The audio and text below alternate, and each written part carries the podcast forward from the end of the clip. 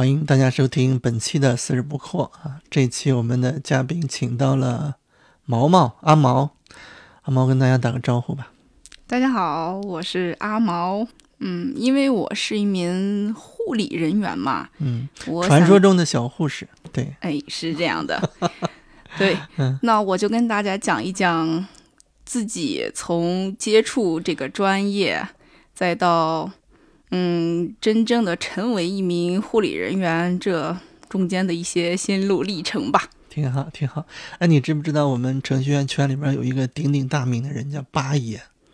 嗯、八爷写的软件，呃，很多次被那个苹果的 App Store 推荐，非常厉害的一个人。好像传播力最广的，他写的一个软件叫“熊猫吃短信”，就是你手机上如果收到一些垃圾短信啊、骚扰短信啊，装了它这软件以后，就全部可以给你清理掉，自动分类，人工智能识别，非常厉害。嗯啊，对，有一段时间，八爷在推特上，在外网的微博上去喜欢上了一个小护士，哎，从此以后大家都知道了，大家都纷纷给八爷转小护士、小小护士的这个这个推，然后就问有没有找到意中人啊？对，一时传为佳话啊。很遗憾没有听说过这个故事，我回头可以去了解一下。对对对，不用不用不用，他不在，他不在我们这个城市。哦，这样呀。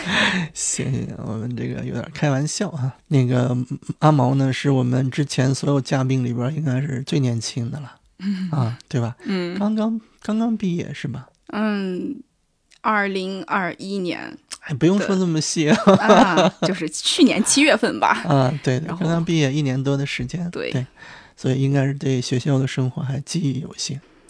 嗯，还是非常想念那段时光的。好，所以趁着现在热乎劲儿还在啊，给我们分享一下医学院的这个学生的这个特殊生活啊。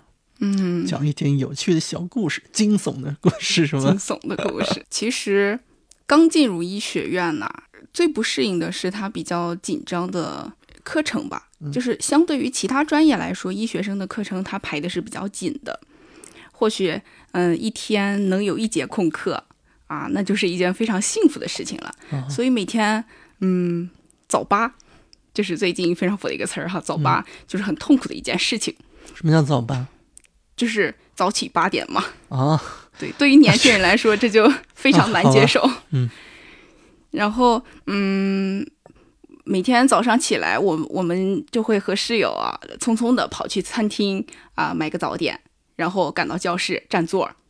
这是对于医学生来说，每个人都想稍微靠前一点吧，离得老师近一点。这样的话，老师在讲授课程的时候，你就相当于被迫自己进入那种学习的状态，能够听得更认真一点，接收知识会稍微多一点点。经常也有那种很尴尬的状态，就是没有占到座位，然后只能去最后一排，嗯，这样就不太好。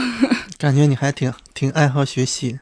这个是一个大环境吧，在于医学院来说，内卷太严重了，哦，大家都学得很认真。如果说你连座儿也不愿意占的话，那就只能在后排打游戏了。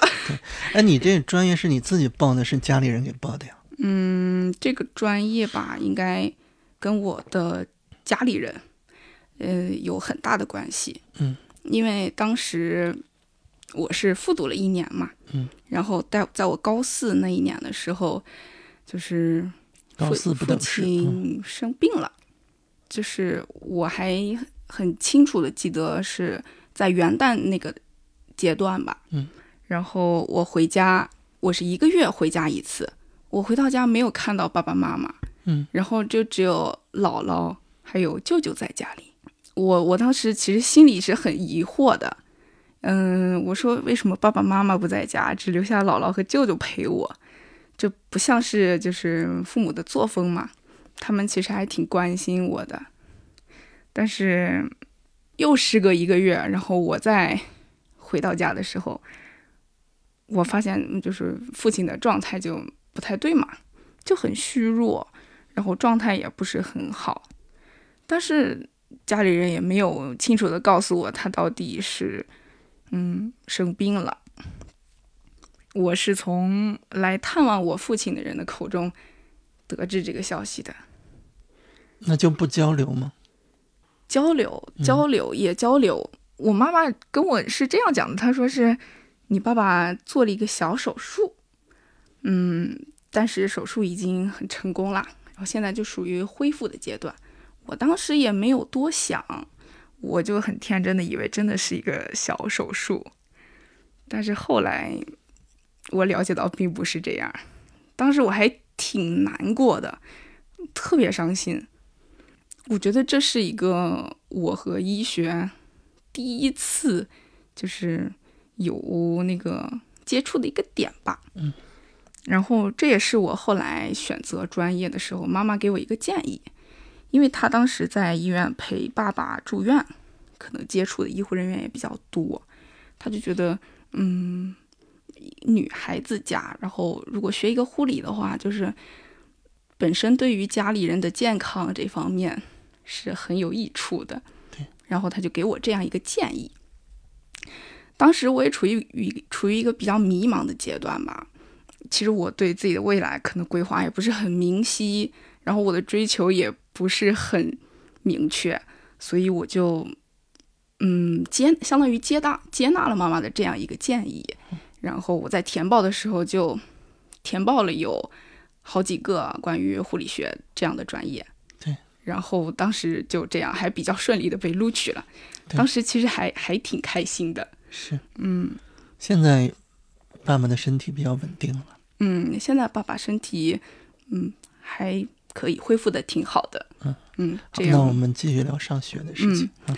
然后就开学了嘛。嗯。然后就进入了医学院，然后开始了四年比较快乐的时光。啊，你们是四年吗？不是五年吗？嗯，临床是五年。然后护理是四年，当然也有个别院校护理也是五年制。嗯，给大家分享一下医学院校的考试周吧。考试周？对。非要分享这个吗？这个这个可能可能对于当时的我们来说就是相当痛苦的一件事情了。嗯，行。但是也挺有趣的，其实。好。嗯，大家其实，在平时。你短短的十几节或者是二十几节课程，呃，要学完这一一整本厚厚的医学专业书来说，其实是比较困难的一件事儿。所以说，在毕业周，呃，不是在考试周前那两三周，其实就是一个冲刺的，就是快速的丰富自己大脑知识储备的一个过程。是对，大家就熬夜，然后疯狂的，就是抄知识点呀、背书呀。就实际上没有这个考试周这个名词，你们自己加的这个名词是吧？就考试前一周就叫考试周是吧？有这个说法，其实是在学校就是有考试周这个说法的。我们学校是固定的第十九个教学周就是考试周，就是无论是哪个学期，它就是风雨无阻、雷打不动，就是第十九周就要考试，所以在你就要自己安排好嘛。医学医学生啊，相当疯狂，嗯，就是有。有自己偷偷从窗户钻到天台上，在外头背书的，也有晚上不回不回宿舍，然后在那个楼道里，在那个教学楼楼道里搭帐篷的，嗯，然后还有直接睡在教室的，啥样的都有。这么卷？对，就是很卷。嗯，还有就是图书馆吧。嗯，在图书馆，其实，在图书馆复习的话，是需要你这个人本身是一个。嗯，内心很沉静的一个状态。我当时在图书馆复习，最大苦恼就是我特别害怕我旁边的人会发出声音，有的人可能会打呼噜的声音。不，那倒不至于。嗯，他可能会嗯默背。他可能尽量克制自己不发出声音，但是还是会打扰到旁边的人。有有一次，有个人是在那儿默背，然后我就为了我就为了 讽刺他，然后我就对旁边我的舍友说：“我说你能不能不要发出声音？” 然后我室友就特别懵，然后给我发了条消息说：“不是我，是他。”我说：“我知道的。”嗯，然后那个人就默默的走了。嗯，我觉得这个还是非常有成效的啊。所以医学生考试也都是书面考试嘛，都卷子呀，没有说拿刀什么，就那种考试，实操课是吗？嗯，当然也有，也有，但是呃，绝大部分课程它最后还是需要书面的这样一个成绩。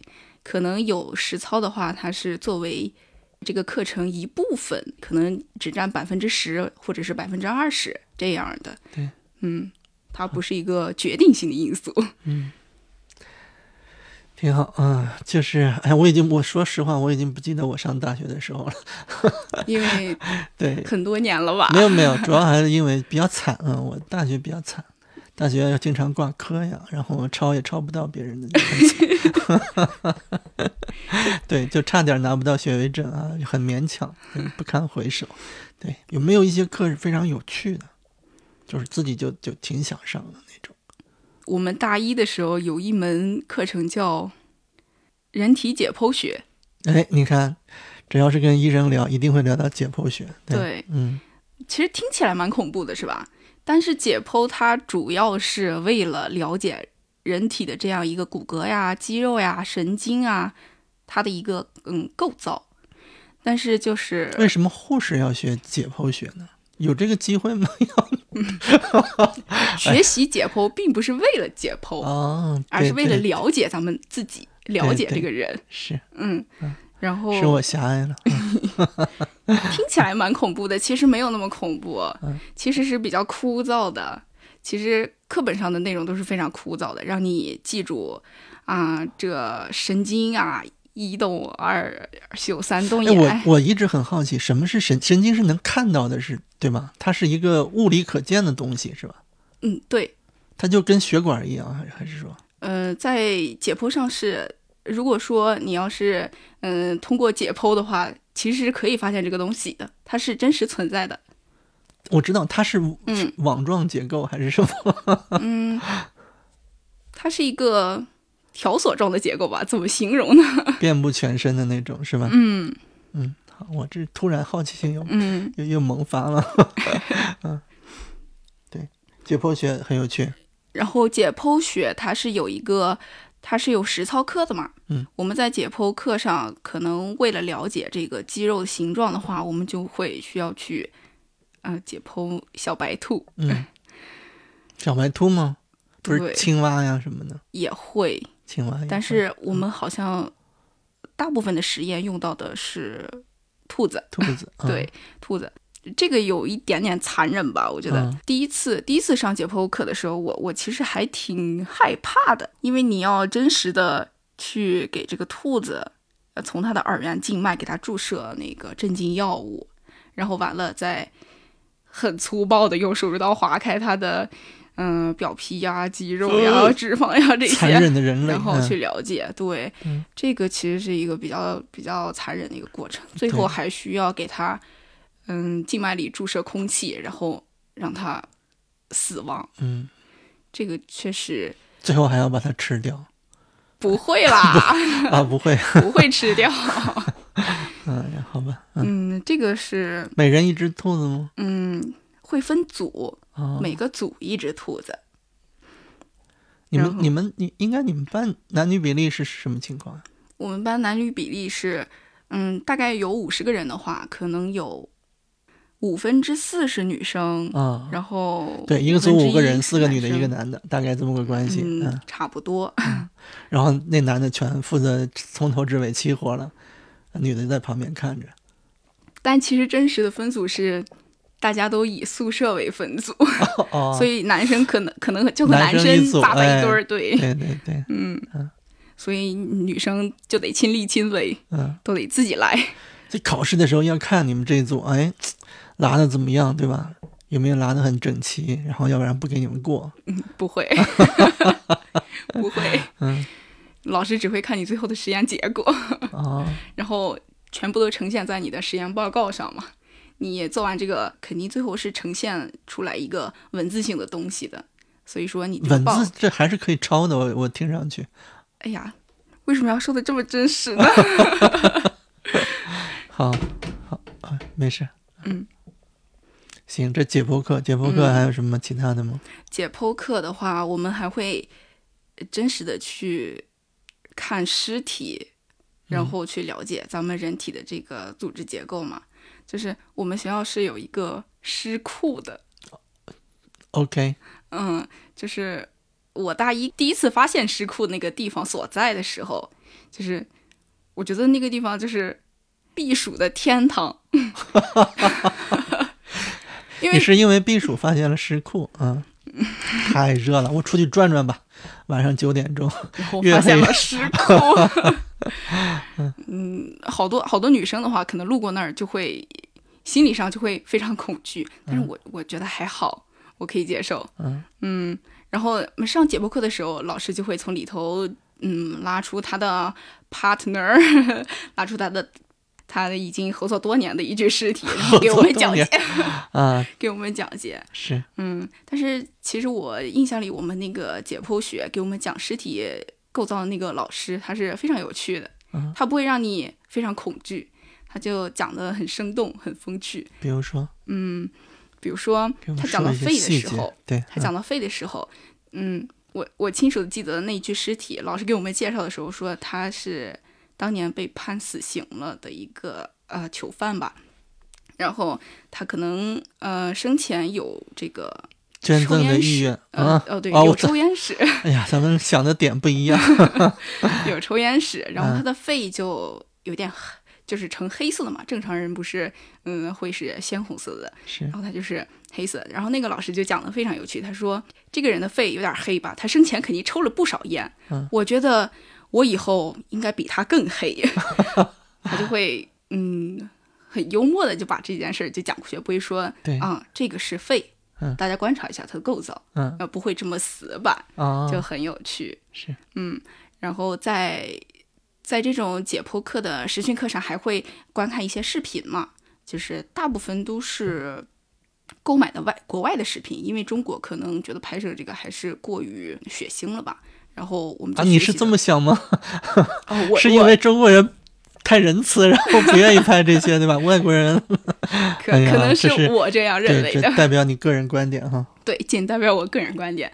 然后那位男老师就会告诉我们，如果如果你实在接受不了这个画风，我可以允许你出去兜个风再回来。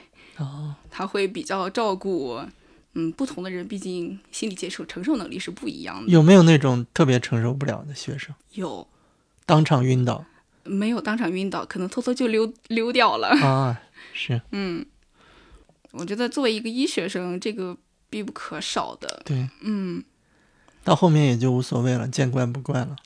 对对吧？自习教室都满了，图书室都是人。好了，去诗库自习一下也是可以的。哎，诗库门口在夏天那个学期毕业考试的，嗯，期末考试的时候，真的是会有很多人学习圣地，学习对圣地对，好多人搬上自己的书桌就在那儿学习。啊，就因为凉快。对，凉快，而且人少。学中医吗？会我们会学一些比较浅显的一些东西吧，我们会学中医基础理论这些，啊，那还浅显呀、比较简单。比如说，呃，你会知道五行是什么呀，五色是不是是什么呀？这些还是知道的。嗯嗯，老师也会简单的给讲一些疾病吧，但是呃，毕竟不是我们的专长，什么针灸呀这些会学一些穴位。啊，穴位，因为在中医护理上也有穴位按摩这一说，或者是穴位贴敷这一说，嗯所以我们在学习的时候也会呃自己学习啊、定位啊这个穴位，嗯，但是行针这个其实是需要临床的资格的，所以说其实我们没有这个资格。你但是也也不会学是吗？嗯，我在我学到这部分知识知识是在社团里学到的。是然后有一个我学习的地方，社团它是，嗯，就是学习推拿，嗯，然后也会教你一些呃简单的一些针灸的知识，对，这听上去挺有趣对，的。还有艾灸啊这些。我我突然觉得，会不会你们医学院的这个社团跟普嗯其他的学校的社团很不一样，对吧？人家都是什么呃围棋社呀，对吧？你们是什么推拿社呀？这这样，嗯，是大部分其实还是一样的啊，，大部分就是是非常受追捧的，其实还是那些，嗯，音乐音乐爱好者协会啊，或者是这种健美操协会啊，舞蹈舞蹈类的这种，其实还是，嗯，毕竟是年轻人嘛，可能就比较喜欢这种对啊比较活力的东西。你们你现在记得你们学校最夸张的，你觉得最匪夷所思的社团是什么社团？最匪夷所思的呀，怎么会有这样的社团，对吧？三国杀社团之类的。没有，我觉得他们的存在都挺合理的，嗯，好。都还挺好的。但是我我相信我在其他学校找不到中医社团，找不到什么，对吧？嗯，会比较少。嗯，会。像我们学校就是这种专业类的社团，有推拿爱好者呀，还有针灸呀，嗯还有灸之道啊。就互相扎是吗？来来来，就然后拿一根银针，然后嗯，在那儿。对对，互哦，真的。会这样？对我还自己扎过自己，会扎一些比较简单的穴位。不会突然扎着扎着一个人不动了，然后不会不会，嗯，起初学长学姐教给我们的那些穴位也都是比较比较安全的安全的一些穴位，对啊，顶多就是飙血。嗯，也不会。那个针我们叫毫针，它非常细，非常细非常细，基本上你拔出来都很难见到血的。啊，嗯，是还有一门课吧，就是虽然我对它本身没什么兴趣，但是我对那个老师印象非常深刻。长得比较帅嗯，是一个女博士，啊，女博士。就是非常的有才气，嗯，而且很很自信，她对自己呃所从事的呀、所教授的这些东西，她都有很大的那种热情在里头，所以说嗯这一点是非常感染我的吧。嗯，他的实他的那个呃实验课是在呃实验室里进行，然后每个人都会坐在一条一台那个显微镜旁边然后自己要要做这个洋葱的这个表皮结构，你要自己亲自动手做一个标本，然后放在再做一个那个拨片儿，嗯然后放在显微镜下面，然后你要去细细的观察。然后最后你在啊、在你的实验报告上画出它的结构，嗯然后再标明它的结构，对，然后就是这样一个过程。去炒洋葱。嗯，洋葱炒兔子。不浪费一点实验的素材。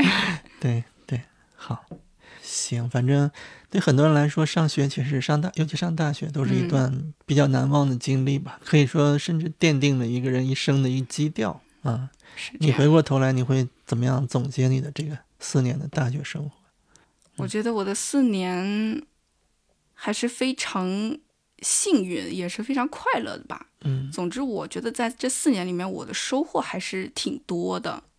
第一是通过这个四年，给了自己一个还算比较满意的交代吧，也拿到了学位证儿、毕业证儿，然后也比较顺利的找到了一份与专业对口的这么一份工作。当时会觉得信心满满吗？说来给我拿个人，这是嗯，我要开刀。我觉得在学生时期，大家一定都是信心满满。意气风发。对，但是当你真正的去实习，然后接触临床工作，和你真正的成为一名持证上岗的护士，然后要去独立的完成你的一些护理工作，我觉得心态会有很大的变化。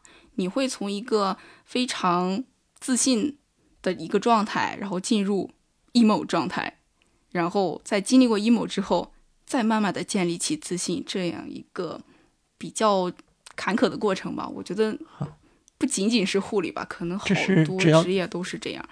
就好像一一旦接触到现实，对吧？对嗯，对，这个 emo 呀，来自于对，来自于你说的现实。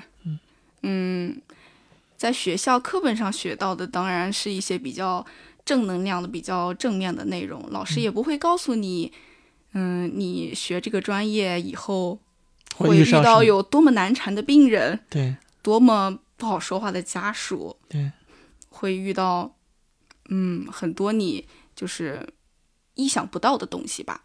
对，但是从实习开始吧，在实习中你就会看到形形色色的人，就比如说他们不理解你的护理工作，在你很忙的时候，他就会拼命催你给他为什么还不给我家上液体？为什么我家的药还没有回来？我家的病人情况这么严重，为什么不先救我家呢？他们不能够理解嘛，不能够理解你你的忙碌，呃，为什么就偏偏错过了他们家呢？哈，不把他们家放在首位呢？这个就是为什么呢？因为，嗯，在医院的话，首先是，嗯，首先是就医的流程，它可能会有一一些方面，它是还是有待完善和健全的吧。就比如说在急诊，嗯，真正来了一个急病人的时候，你要用药，但是，嗯，现实情况是你需要先去缴费，然后家属去先把药给领回来，你才能立刻的用药。对，这个这个就可能让那个病人家属难以接受。是，对，然后，嗯，但这个是规定的，就没有没有办法，嗯，没有哪个医生或者护士有这个权利说我先救人，是吧？嗯，当然我们是会要，嗯、我们肯定是会先采取一些急救措措施的对，就比如说你在失血严重病人过来的时候，我们是会先建立静脉通路，然后给他快速补液的。但是这个用药肯定是会有一定的滞后性的，所以说，我觉得这也是好多医疗纠纷的一个一个点。嗯，然后，不这就让人非常难受，对 对，他不理解。是但是又很难去会有什么危？险吗？如果说真的是救命的药，嗯，很难立刻到到就是取回来的话，哈，很有可能是会造成生命危险的。当然，我们我们会有急救车哈，我们会有急救车，像这些肾上腺素啊、什么复肾啊这些，这些肯定是不会少的。但是，嗯，或许对于家属来说，就无论是什么药，对于嗯对于他们家人的生命来说，对他们在他们的心里可能都觉得是至关重要的吧。那为什么他们不先去交钱呢？啊，有时候就是很难嘛，也不是没钱，不是这样，嗯，因为有时候可能，嗯，可能你病人来了，然后他只有一个家属，他身边就走不开，所以说他这个缴费啊啊去取药，他就需要呃稍微往后延后一下，嗯，可能这些其实我刚才是想问说，嗯你们会有危险吗？我们会有危险吗？对，就会不会有些指些的是情绪很不，对啊，对我们进行 攻击吗？对，当然是会的。我深刻的记得哈，我在急诊实习的时候，当时的护士长给我们入课宣教的一个点就是告诉我们，当有人打你的时候，你该如何跑。他给我们讲了一遍逃生路线。对，因为这个医疗纠纷可能也是必不可少的吧。嗯，就无论你做的有多完美，总总总会有一些人不太理解，可能是这样。没有啊，像刚才这个其实就是很好的一个点，嗯就是关于是不是一定要先交了钱才可以用药的，这就是一个很好的点嘛。嗯会有人说，其实在，可能在国外有些地方就不存，就或者是这样的现象会会对对对，少一些。所以说这个为什么在我们的国家就一定？哎呀，我这个不能这么说，sorry 啊，这个跟国家没有关系。嗯为什么我们经常会遇到或者说听到这样的事情？嗯是，我觉得这个太难为你了，你还这么年轻，对吗？这个好像以以我一己之力也很难解决这个。是，嗯，这个就医流程确实还可以做得更好吧？或许，嗯所以最大的一个让你产生这种负面情绪的，可能就属于医患的这方面的问题。对，嗯再一个就是，我觉得任何一份职业吧，你如果嗯，真正的能一往无前支撑你走下去的，可能有一个很重要的点是职业认同感。所以我说，嗯，刚刚入职的时候，实际上我在这一部分我觉得缺失很严重，因为我刚来到这个医院的时候，我是在监护室工作嘛，其实跟病人，呃，跟病人那个家属做到的沟通其实很少，嗯，所以就是可能觉得这份工作工作就有一些枯燥，每天其实工作内容都是这样吧。每天半个小时，在监护室的话，时间就会比较长一点，就是嗯十二小时工作制，但是实际上十二个小时是不可能下班的。呃，每天都超过十二个小时吗？早上十七点半到岗，晚上理论上应该是八点开始接班儿，嗯、交接班儿，然后你要交接清楚、交接完整才可以走嘛。然后基本上也到九点多了，所以说这个工作时长这一点，它是只可能只可能变长，不可能缩短的。嗯，这是在监护室的这样一个情况。嗯嗯，就是工作时长还是挺长的。对于体力也是一个考验。那是会白班啊、晚班啊这些的，嗯，到对，对于护理人员来说，夜班那是必不可少的，基本上白夜参半，就是你更想上白班还是晚班、夜班？嗯，对于我目前的状态来说，可能因为刚工作时长还不是很长，嗯也年轻，体力上还跟得上，我认为夜班儿还可以接受，对而且夜班相对来说就是这种特殊情况会少一点嘛。对，我也嗯感觉夜班应该会轻松，对，那叫轻松嘛，就事情相对来说少一些。相对来说要好一点。嗯对。所以说我我觉得如果可以，我也可以愿意一直上夜班，但是这是基显然于我我从你的眼光里边，对吧，看到了夜班里边的一些这个，嗯小小的幸福。对，嗯，是。但但是这跟常人的理解上可能不太一样啊，觉得夜班要熬夜啊，这样啊，黑白颠倒这样。对，嗯，或许过十年我就不这么想了。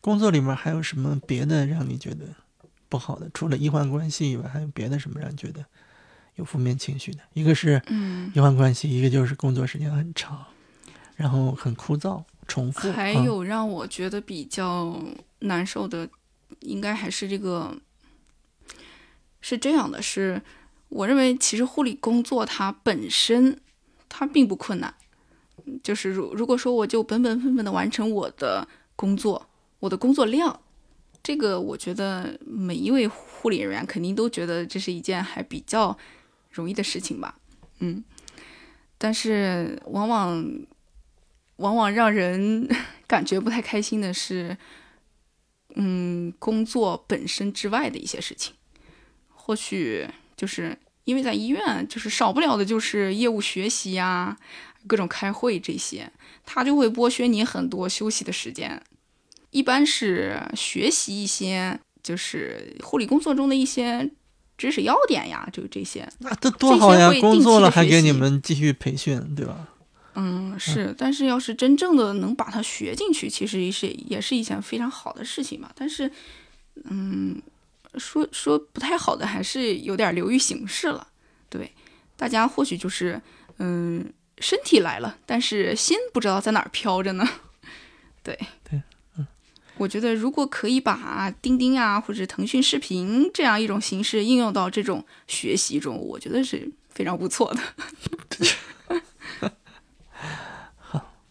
那有没有什么 嗯呃比较正能量的一些事情？你看现在都说正能量，对吧？嗯，当然有，嗯毕竟这个是一个救死扶伤的工作嘛。嗯，就是当你呃，比如说今天有一个病人出院了，然后你给他做完出院宣教之后，然后病人就是就是或许就是流于形式也好，或者是他呃出于你对他这些住院这些天的一些照顾也好，就给你说一声谢谢，就是一句谢谢，我认为都让人觉得啊、心里还是挺暖的那，你还是听的太少了。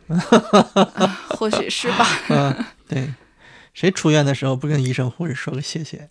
嗯，有不说的，有不说的。嗯，当然有，但是大部分大部分你不要老是欲言又止嘛。我们既然来录播客，我们就要真诚的分享嘛。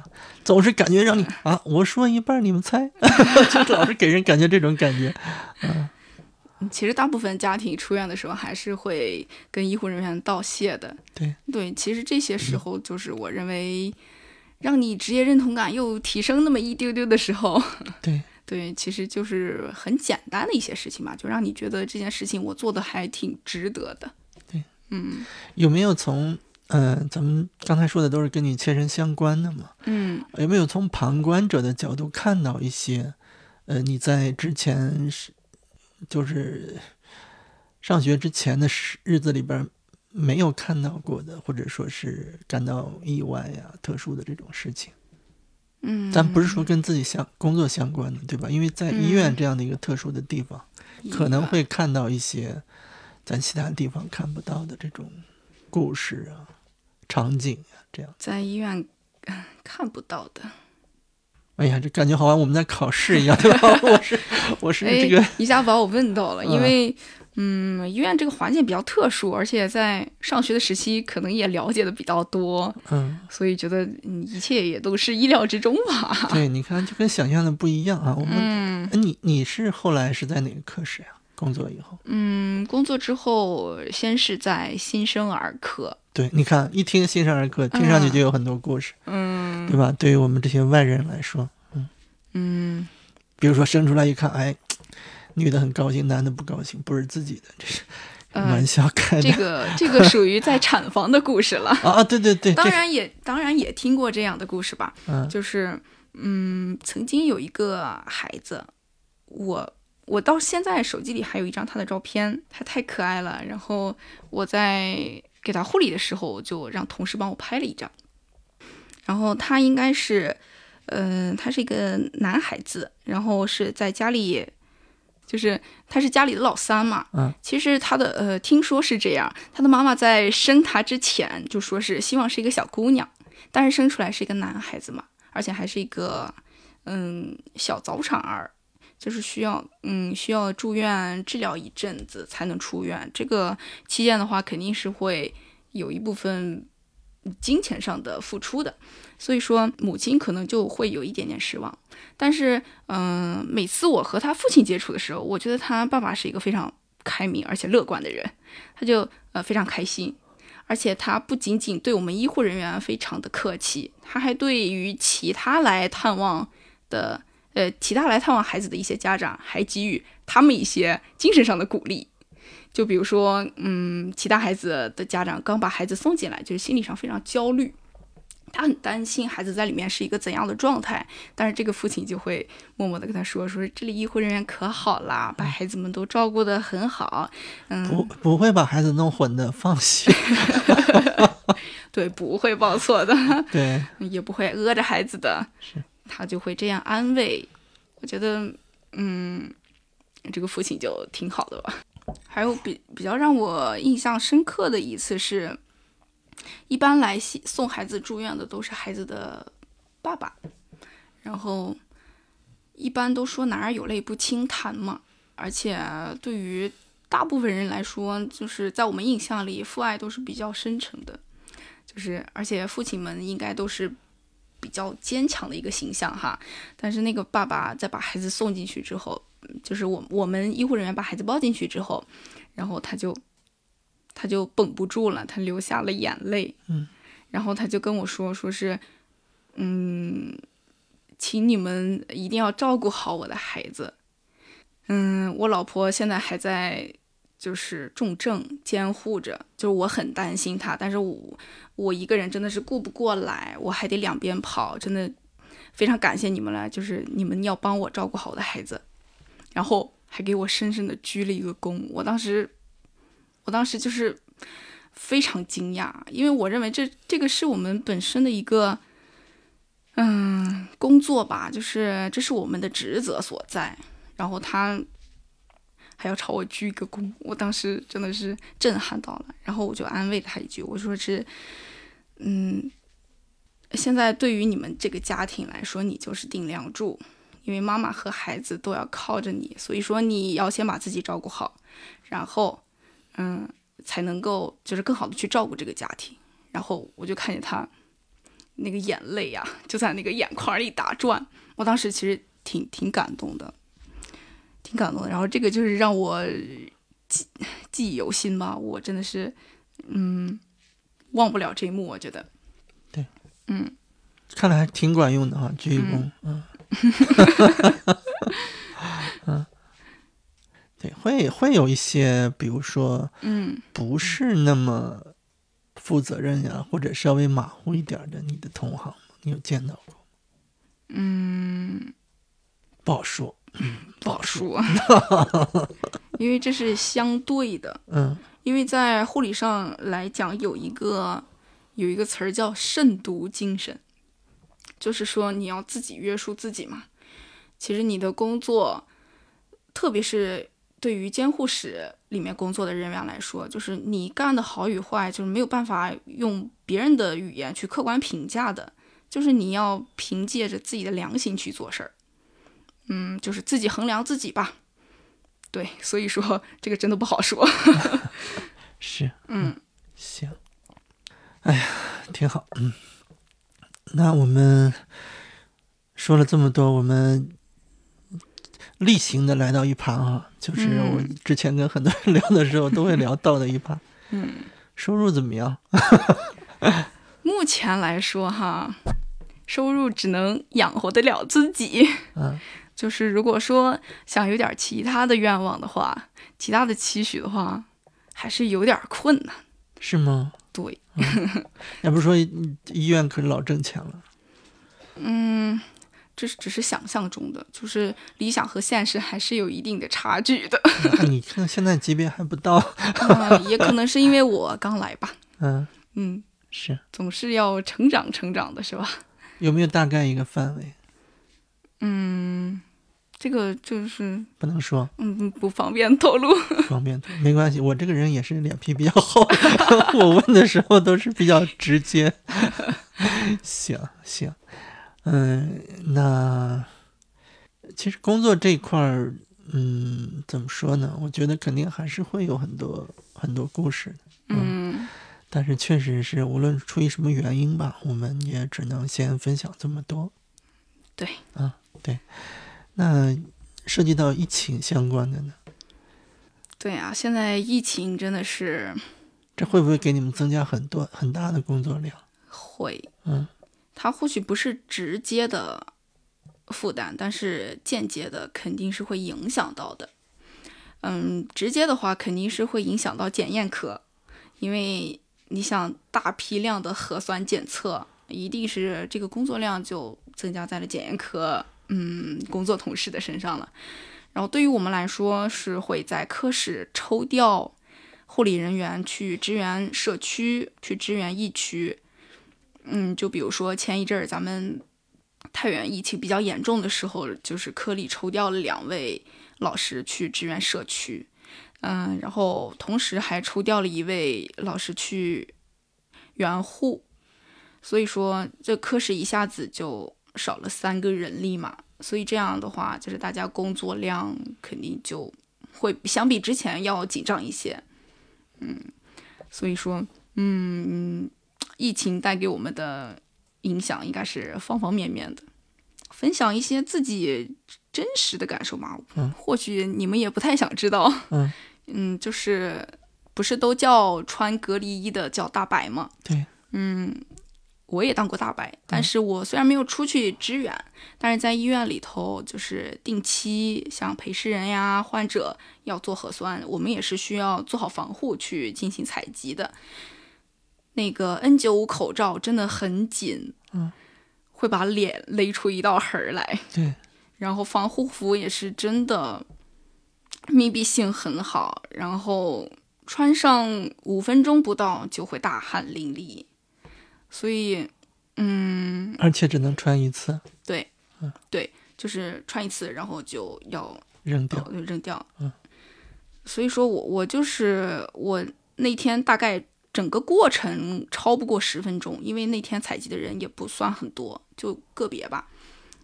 嗯，但是那个过程真的非常的痛苦，然后就是那一天之后，我就开始真切的去真的了解到啊，支援人员真的挺不容易的，有点儿明白他们的心酸。对疫情本身呢，对于疫情本身，医院会更医院对这个病毒的态度会更恐惧，还是说更平平淡看待这个？会更恐惧，为什么你们不专业人员吗？是这样。但是，嗯，从领导和包括上级给的政策来说，当然是，嗯，要非常严肃的去对待这件事情。因为在医院这种地方，就是，嗯，大家来都是想自己能够，呃，身体状况更好嘛，相当于也是弱势群体。嗯，如果说，嗯，我们对待事情这件事情不认真的话，或许他牵涉的就不只是一个人，他牵涉的是好多个人、好多个家庭。嗯、没有没有，呃我们可能话题有点跑偏，我不是这个意思哈，我的意思是嗯说，这个病现在治疗的方案应该是哦，比较成熟的，对，是吧？嗯嗯，因为我们医院不是这个新冠肺炎的定点治疗医院，然后我们医院的话就是不接收这样一个患者的治疗，嗯所以我我没有办法直观的去了解，治疗的过程，嗯，嗯但是我相信一定会越来越好的吧，因为听说是都是专家组在啊、就负责这这这样的一些行嗯阳性病例的一些治疗，是。嗯。好，行吧，嗯，毕竟你还年轻嗯嘛，我们也，呃，我们也不能聊太四十不惑的话题了。好，那我们展望一下未来吧，你对自己的，那就说一说自己的规划吧。嗯嗯，现在也就工作不到一年嘛，嗯，所以就目前来说的话，我的目标还是说要把这份工作做好，然后真的实现了把这份工作做好之后呢，我觉得我还可以考虑一下。提升一下自己的学历，然后延展一些其他方面的才能。对，就比如说在呃除了临床呀，还可以考虑一下在教学这方面或者是科研这方面探索一下。对嗯，其实有很多可能性了吧？是嗯，不能把自己走得太狭窄了。啊，你看你老是说工作这方面，从来没有嗯想过个人问题，是吧？个人问题啊。嗯。哎，我问你一个问题吧，那嗯其实很多人会觉得说，娶一个护士挺好的，就觉得会至少就会给人那种特别有安全感的感觉。嗯，这个可能对于照顾人方面，是。确实是会给到一个家庭安全感。对，就是专业，嗯，但是也是在这方面，也是同样是比如说家里有人生病啊，常见的这些病，应该你们处理起来，你们至少知道说是就不会乱处理，对吧？不像有些人他就或者有时候会慌，嗯对，或者说，如果我们首先处理不了的话，我们还有朋友、啊同事，对。这样可能会是一个比较强大的后援团吧。哎呀，我已经感觉出来了，你这个对你的另一半肯定要求很高。嗯，那我没有。嗯，但是其实护士的话，就是有一个很大的弊端，就是 照顾不到自己的家庭吧，可能嗯，从嗯就是时间这方面，他很难把自己更多的精力投放在家庭上，是，对因为他有夜班儿，然后他休息的时间也不固定。所以说，嗯，有可能你的家里人在休息，你在上班然后你在休息，你的家里人都在忙碌，所以，嗯，相遇在一间一起的时间就，呃，可能会有一点少。这个可能我觉得是大部分护理人员的一个遗憾吧，因为我在医院有也跟有家庭的老师们沟通过这个事情，我感觉他们都是觉得自己亏欠家庭，其实还挺多的。是，嗯，我觉得护士就希望自己的另一半能够能够理解自己吧。首先，肯定得理解自己，支持自己。嗯，因为这个工作确实是比较特殊，可能会因为工作就忽略家庭比较多。嗯 嗯，这个是第一点。第二点的话，希望他能够在家庭这方面能够投入一些，投入比比自己稍微多一点的精力。对对，嗯，然后就是能给到自己这种安全感吧，就够了。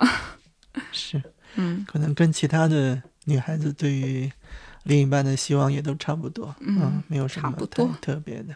嗯。行，那因为我们这个也是这个，就一直其实一直想说是跟你聊一聊，嗯。呃，期待着有很多故事，但是感觉还是说的不是很尽兴，啊可能，嗯、也没关系哈、我们以后还有机会啊，对，嗯，是，也许等你再多工作几年，就会有更多的故事可以跟对我们分享。更多的想法了。嗯，好，那非常感谢毛毛来参与我们这一期节目的录制。好，嗯再见。哎 也非常感谢大家收听本期的节目，我们下期再见，拜拜。拜拜。拜